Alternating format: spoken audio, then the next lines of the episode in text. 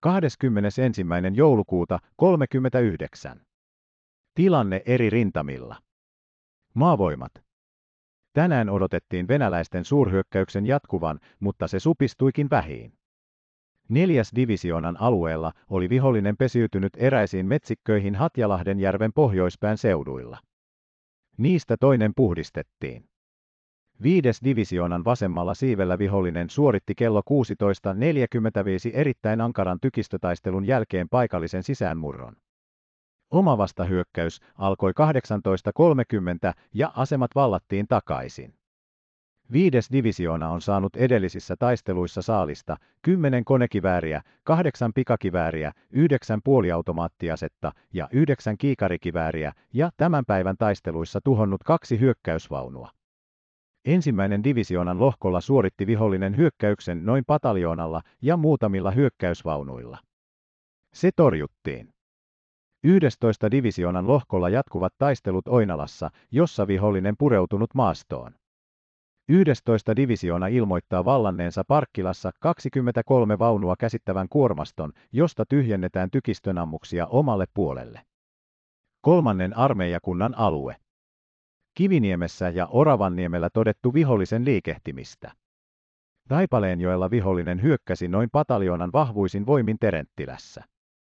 Hyökkäys torjuttiin vihollisen kärsiessä noin sadan miehen tappion. Muualla armeijakunnan alueella rauhallista. Oma tiedustelu havainnut Nurmijärven koillispuolella runsaasti vihollisia. Kannaksen armeija on 12. joulukuuta mennessä tuhonnut 239 vihollisen hyökkäysvaunua ja sen alueella on pudotettu 50 lentokonetta. Neljäs armeijakunta. Vihollisen toiminta Kitelän suunnassa oli päivällä jokseenkin hiljaista, mutta illalla kello 19.45 saapuneen tiedon mukaan se 18.40 ylitti äkkiä useassa kohdin Syskyänjoen. Vastatoimenpiteisiin ryhdytty. Hippolanjärven koillispuolella yritti vihollinen kello 11.00 hyökätä heikommin voimin, mutta lyötiin takaisin. Ruokojärven suunnalla vihollisen partiotoimintaa ja tykistön häiritsemisammuntaa, muun muassa propagandaammuksia ammuttu. Syskyjärvellä ja Varpajärvellä vähäistä partiotoimintaa. Kollasjoella partiotoimintaa ja tykkitulta. Ryhmä talvella. Äkläjärven kylässä on tilanne suurin piirtein ennallaan. Kylä edelleen vihollisen hallussa, joka puolustaa sitä ja kaakkoon johtavaa tietä varustetuissa asemissa. Vihollisen aseman ylimalkainen kulku, Luklajärvi, Nirkonlahti, Kyläjärvi ja sieltä Kaakkoon maantien lounaispuolelle. Pojasjärven länsipuolen maasto on erikoisen vahvasti varustettu ja miehitetty, muun muassa tykistö toimii sieltä käsin. Joukkojen väsymyksen ja raskaiden tappioiden johdosta on kuluneen päivän kuluessa suoritettu vain taistelutiedustelua ja uudelleen ryhmittelyä. Illalla on vakavampi toiminta pantu jälleen alulle. Pohjois-Suomen ryhmä. Lieksan suunnalla vihollinen hyökännyt, mutta lyöty takaisin. Miinalla tuhottu yksi hyökkäysvaunu. Kuhmon suunnalla tilanne ennallaan. Suomussalmella tilanne ennallaan. Vihollinen pommittanut ilmasta Kontiomäen asemaa. Suomussalmea on yhdeksän pommi ja kaksi hävittäjäkonetta pommittanut usean tunnin ajan. Lapin ryhmä. Petsamon suunnalla Höyhenjärvi omien joukkojen käsissä. Partio ilmoittaa varustustöitä Kaskaman korkeudella. Nikkelituntureilta kuuluu räjähdyksiä. Savukoski vallattu takaisin. Vihollinen onnistui murtautumaan saarroksestamme. Saalis, yksi hyökkäysvaunu, neljä autoa, yksi konekivääri, yksi pikakivääri ja yksi radioasema. Sallan, Joutsijärven, suunnassa vihollinen, Kemijärvisaalla tien suunnassa, ryhtynyt toimintaan syvällä sivustoillamme. Kuusamossa rauhallista. Merivoimat. Suomenlahdella. Saarenpää Ankaran ilmapommituksen alaisena koko päivän, minkä johdosta Kotkan lohko sai käskyn siirtää heti 40 mm ilmatorjuntajaoksen toistaiseksi Saarenpäähän. Pommit vaurioittivat kasarmia ja yhtä väestösuojaa. Humaljoki ja Saarenpää ampuivat tuliiskuja maarintamalle.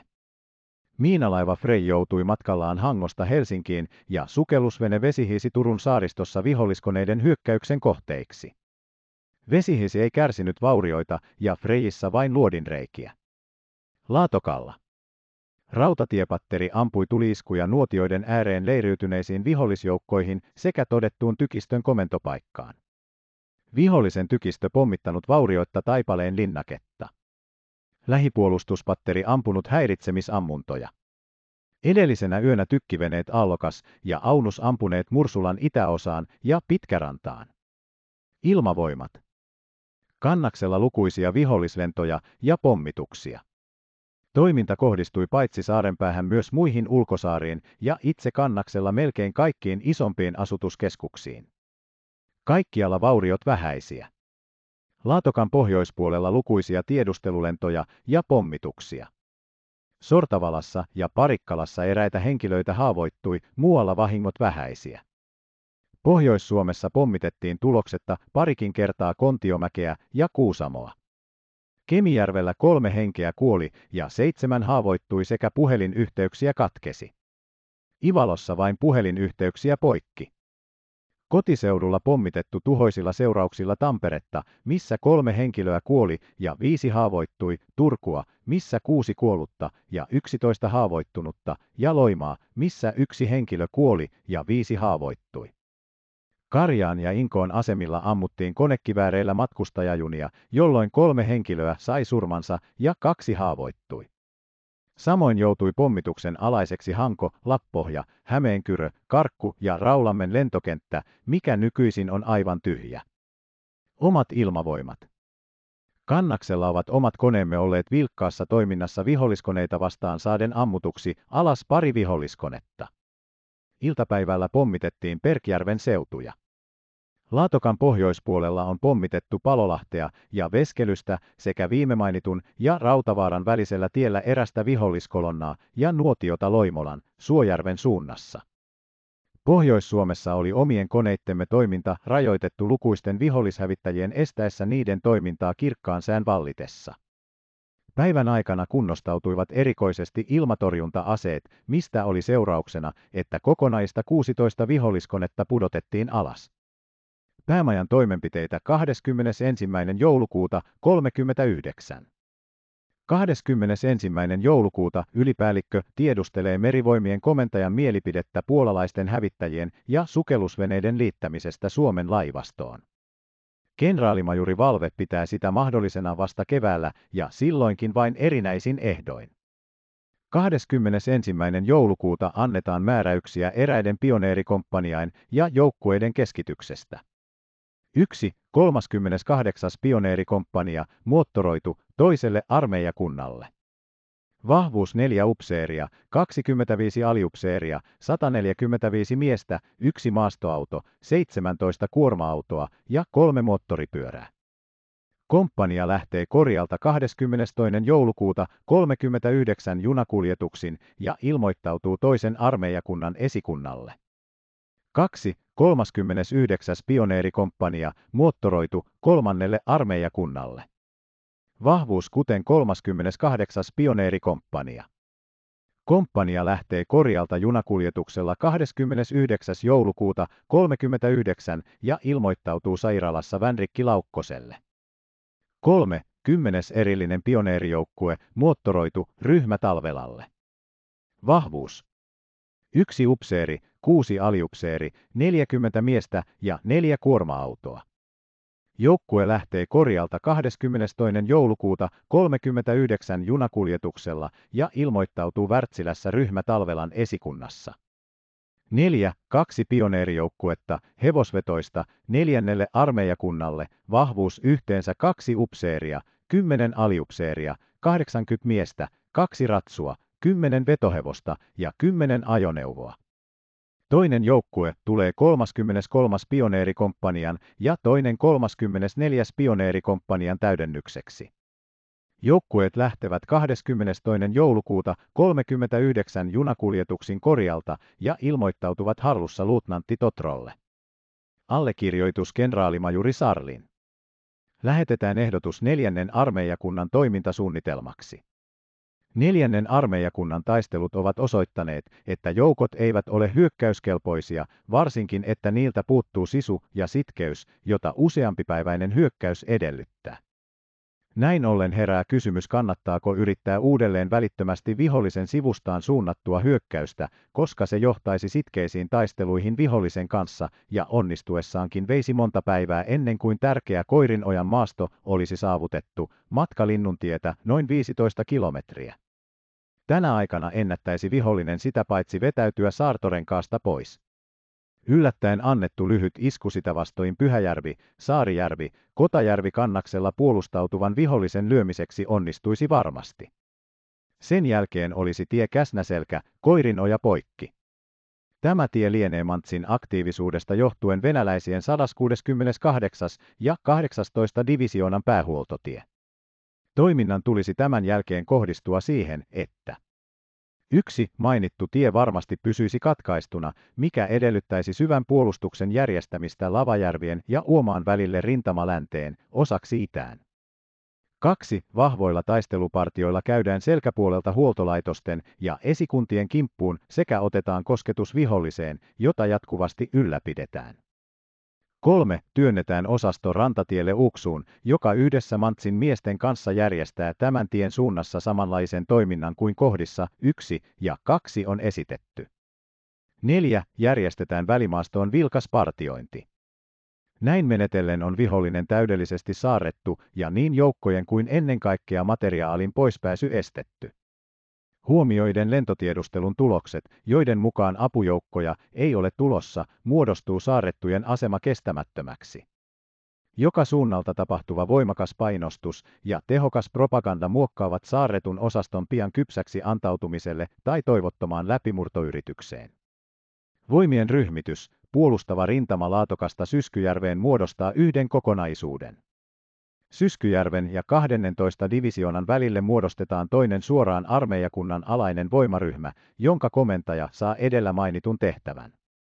Tämän alaiseksi asetetaan jalkaväkirykmentti 36, jalkaväkirykmentti 39, kevyt osasto 13, kenttätykistörykmentti 12 toinen patteristo ja kenttätykistörykmentti 13 kolmas patteristo sekä tarpeellinen määrä pioneereja, panssarin torjunta-aseita. Jos sääsuhteet tekevät vihollisen ilmatoiminnan mahdolliseksi, olisi ilmatorjunta-aseistuskin tarpeen. Olisi sitä paitsi valmistauduttava siirtämään autokuljetuksin paikalle puolustusrintamien reservejä siltä varalta, että suurempi läpimurtoyritys teiden välimaastossa olisi kysymyksessä. Valmistelut tätä varten olisi pantava viipymättä käyntiin. Samoin suoritus, kun joukot ovat päässeet kuntoon. Johtajan valintaan ratkaisusuunnassa on syytä kiinnittää erikoista huomiota. Everstiluutnantti V. Nihtilä. 21. joulukuuta saapui luettelo Lapin ryhmän joukkojen nimityksistä ja sijoituspaikoista. 21. joulukuuta saapui ryhmä Talvelan käsky sissipataljoona kahdelle, 18. joulukuuta 39. Sisältää Ensimmäinen sissipataljona kaksi alistetaan Wärtsilään saavuttuaan ryhmä Talvelan alaisuuteen. Toinen, kolmas, annetaan määräys pataljonan siirtymisestä ja majoittumisesta Tolvajärven kylään. Sen on valmistauduttava aloittamaan sieltä päin toimintansa jossakin myöhemmin määrättävässä suunnassa. 21. joulukuuta saapui kuudennen divisioonan käsky 18. joulukuuta 39. Sisältö Ensimmäinen vihollinen suoritti 17. joulukuuta 39 pitkäaikaisen tykistövalmistelun jälkeen runsaitten hyökkäysvaunujen ja tykistön tukevana hyökkäyksen viidettä ja ensimmäistä divisioonaa vastaan Summajoen ja Kuolajärven välillä, painopiste Lumpilampi, Kiltienlampi suunnassa. Hyökkäykseen osallistui arviolta kaksi divisioonaa, hyökkäysvaunuprikaati ja lisäksi raskasta tykistöä. Vihollisen onnistui suorittaa sisäänmurto Lumpilammen pohjoisluoteispuolella, mutta vasta hyökkäyksellä vihollinen lyötiin takaisin. Ainakin 33 hyökkäysvaunua tuhottiin. Vihollisen tykistö tuli ulottui aina hämärän asemalle, jalkaväkirykmentti 18 työmaalle näykkeen sekä huumolaan. Jalkaväkirykmentti 18 työmaalle osunut vihollisen tykistö tuli ei aiheuttanut vahinkoja. Toinen reservien käytön valmistelu. Annetaan ohjeita päävastarinta-aseman saattamisesta syväksi, pataljoonien ja rykmenttien reservien sijoituksesta. Rykmenttien reservit sijoitetaan yleensä noin kahden kilometrin päähän pääpuolustuslinjasta. Milloin on kysymyksessä vihollisen iskuryhmän hyökkäys, yleisen hyökkäyksen yhteydessä on useimmiten edullisempaa käyttää rykmentinkin reservit takamaaston vahvimman kohdan miehitykseen kuin vastaiskuun, jotta divisioonan reserveille hankittaisiin aikaa ja suotuisat lähtökohdat hyvin valmistettua vastahyökkäystä varten. Tätä silmällä pitäen on takamaasto rykmenttien reservien tasalla varustettava, tukikohdat, hyökkäysvaunuesteet ja niin edelleen, ja olosuhteiden salliessa yhdistettävä varsinaiseen päävastarinta, asemaan, sulkuasemat. Vastahyökkäys suoritetaan yleensä vasta divisioonan reserveillä rykmenttien reservien muodostaessa tätä varten tarvittavan navan. Kolmas divisioonan reservien sijoitus taistelun alettua on seuraava. Jalkaväkirykmentti 17 ensimmäinen pataljoona Mikkolanmäki, Mäki Etelä ja kaakkoispuolisessa maastossa. Jalkaväkirykmentti 18 toinen pataljoona Rytylammen maastossa. Kevyt osasto 6 Ryövälinsuon pohjoispuolella pisteen 21,5 maastossa. Kenttätäydennyspataljoona 6 Huotarin maastossa. Neljäs. Viides panssaritorjunta. 17. joulukuuta käydyissä taisteluissa onnistui noin 15 vihollisen hyökkäysvaunun murtautua viidennen divisioonan asemaan. Tämä johtui ilmeisesti siitä, että etulinjassa olleista panssarintorjuntatykeistä osa viipyi liian kauan samoissa asemissa joutuen siten viholliselle paljastuttuaan sen tykistötulen lamauttamaksi. Painostetaan vaihtoaseman tärkeyttä. Allekirjoitus Eversti Paalu ja Majuri Nohrström. 21. joulukuuta saapui neljännen armeijakunnan Creed-sanoma. Neljännen armeijakunnan taistelujoukkojen ryhmitys on nyt, jolloin armeijakunnan reservi on irroitettu, seuraava. Rantalohko, Eversti Olkkonen, Laatokasta Ruokojärveen. Jalkaväkirykmentti 35 toinen pataljoona, erillinen pataljoona 8. Lohkon reservi Kytösyrjän ja Hippolanjärven välisessä maastossa, jalkaväkirykmentti 37 toinen pataljoona, lisäksi Impilahdella kenttätäydennyspataljoona 13, kaksi komppaniaa. Syskyjärven lohko, 13 divisioonan komentaja. Ruokojärvestä 13 divisioonan vasempaan rajaan. Ruokojärvestä Syskyjärveen oikealta lukien etulinjasta, jalkaväkirykmentti 38 ensimmäinen, jalkaväkirykmentti 37 kolmas, jalkaväkirykmentti 38 toinen pataljoona. Syskyjärvi, Varpajärvi varustetussa asemassa. Jalkaväkirykmentti 36 toinen pataljoona, siitä osa työnnetty Pyhäjärvi, Saarijärvi kannakselle. Jalkaväkirykmentti 36 kolmas pataljoona Saarijärvi, Kotajärvi kannaksella. 13. divisioonan lohkoreservit, jalkaväkirykmentti 37 ensimmäinen pataljoona Mökönahossa. Kevyt osasto 13 Hätävaranlammin maastossa. Jalkaväkirykmentti 36 ensimmäinen pataljoona Kytsinjärven etelärannalla. Loimolan lohko 12. divisioonan komentaja, divisioonan välirajasta armeijakunnan vasempaan rajaan. Jalkaväkirykmentti 34. ensimmäinen pataljoona osin Haahkajärven kannaksella ja osin Polvijärvi, Saarijärvi kannaksella. Suojärven tien suunnassa Kollasjokilinjalla ryhmitys entinen. Etulinjassa siis jalkaväkirykmentti 34 toinen ja kolmas, jalkaväkirykmentti 35 ensimmäinen ja kolmas pataljoona. Lohkoreservinä osia kevyt osasto 12. Lisäksi Loimolassa kenttätäydennyspataljoona 12. Armeijakunnan reservit, jalkaväkirykmentti 38 kolmas pataljoona Kytösyrjässä, todennäköinen käyttö rantalohkolla. Jalkaväkirykmentti 39 Lautakangas, Heinänen, Korkionmäki alueella.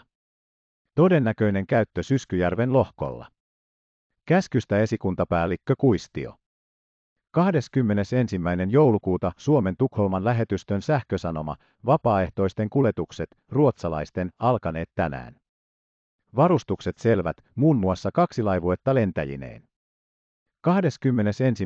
joulukuuta annettiin ylipäällikön käsky pioneerikomentajalle Pohjois-Suomen lentokenttäverkon täydentämisestä rakentamalla uusia lentokenttiä Pudasjärvelle, Vaalaan, Ylivieskaan, Haapajärvelle ja Iisalmelle. Lentokenttien pitää olla valmiina kevääseen mennessä ennen kevätkelirikon alkua. 23. joulukuuta 39 määrättiin rakentamaan uusia lentokenttiä edellä mainittujen lisäksi Heinävedelle, Mäntyharjulle, Padasjoelle, Orimattilaan, Liljendaliin ja Mäntsälään. Päämajan ilmavoimatoimisto.